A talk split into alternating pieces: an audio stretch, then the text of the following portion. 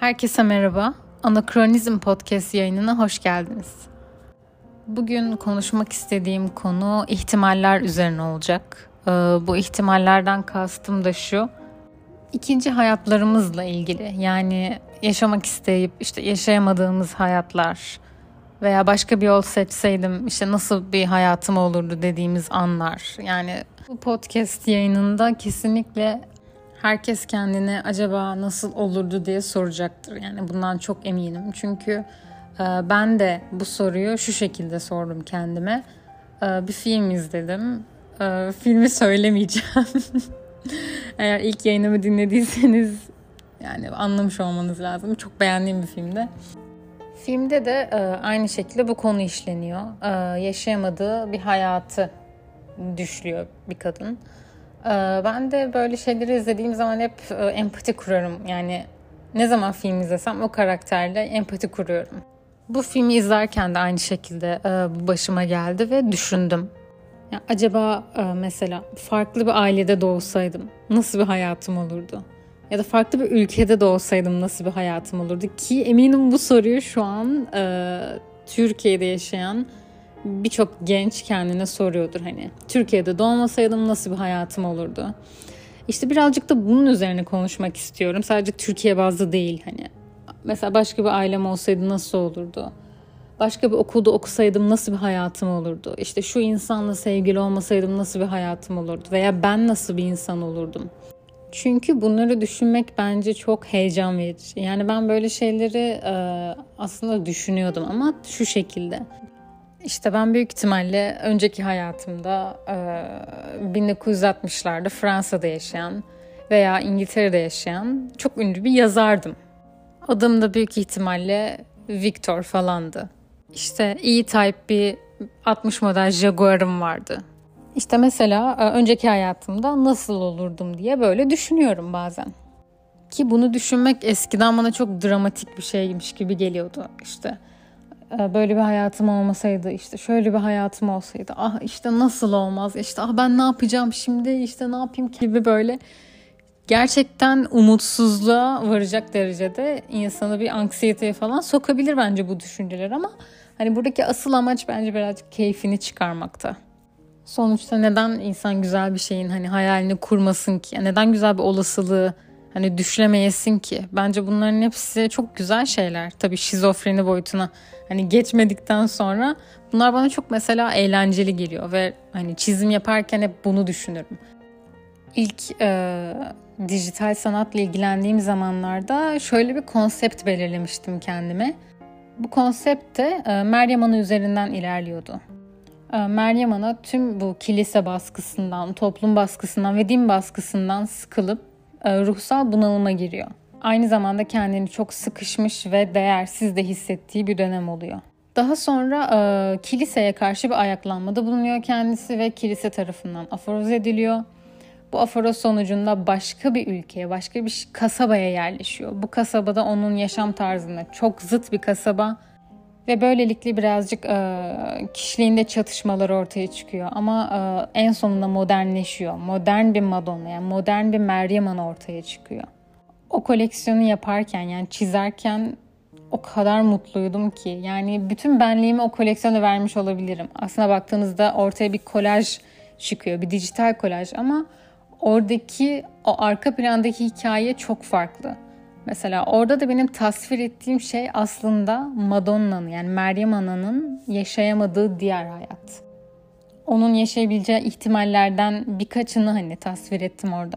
Hani bunu düşünüp bunu yapabilmek bile bence çok heyecan verici. Yani şahsen ben çok heyecanlanmıştım onu yaparken. Hatta bitirememiştim işte.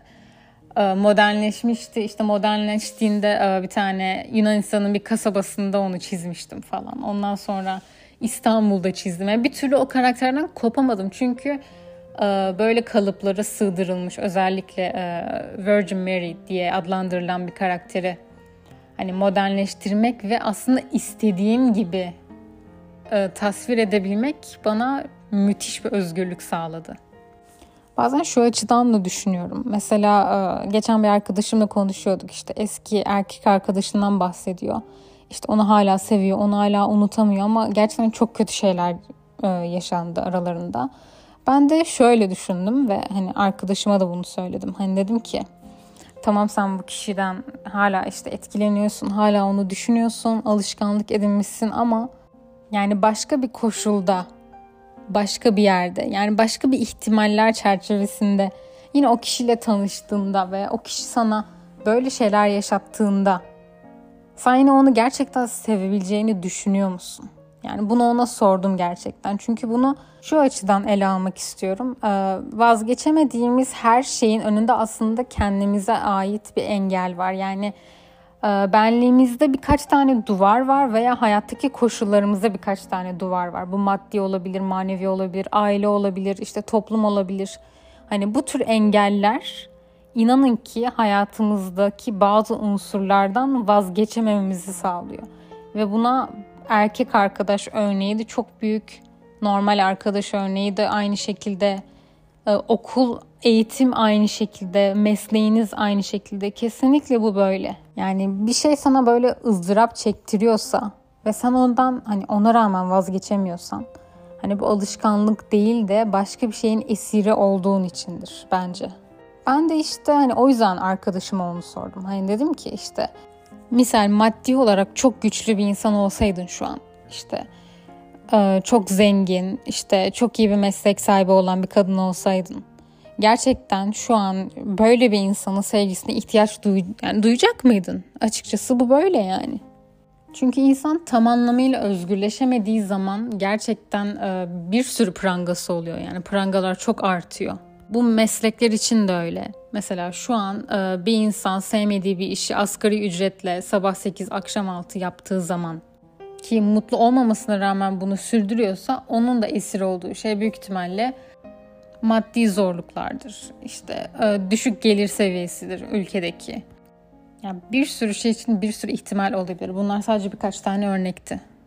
Dolayısıyla anlatmak istediğim şey şu, e, ikinci hayatımızı veya yaşayamadığımız hayatları aslında e, depresif bir şekilde, umutsuz bir şekilde şu anki hayatımızı yani yerecek şekilde andığımız zaman bence gerçekten hiçbir şey kazanamıyoruz. Kazanamayacağız da.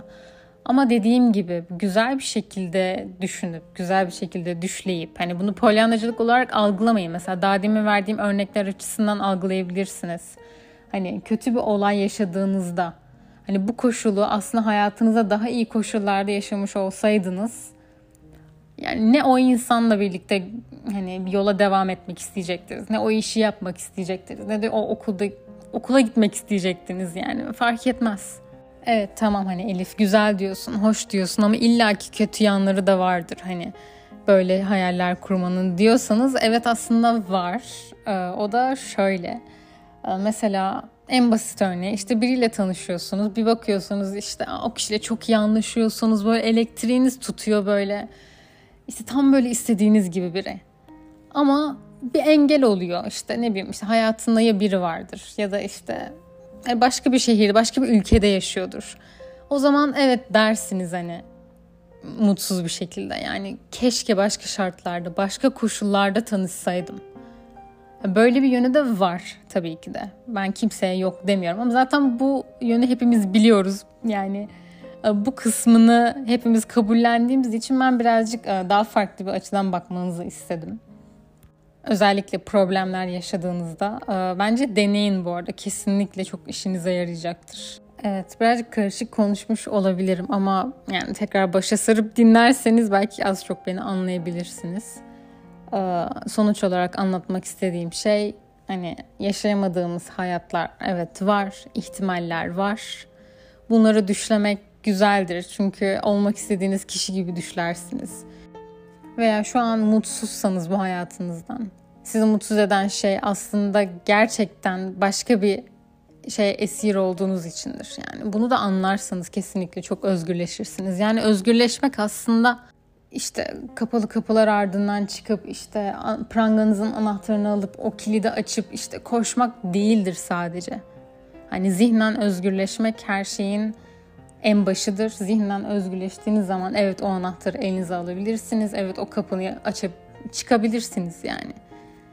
Bugün de buna değinmek istedim. Umarım beğenmişsinizdir. Beni dinlediğiniz için çok teşekkür ederim. Bir sonraki yayında görüşmek üzere.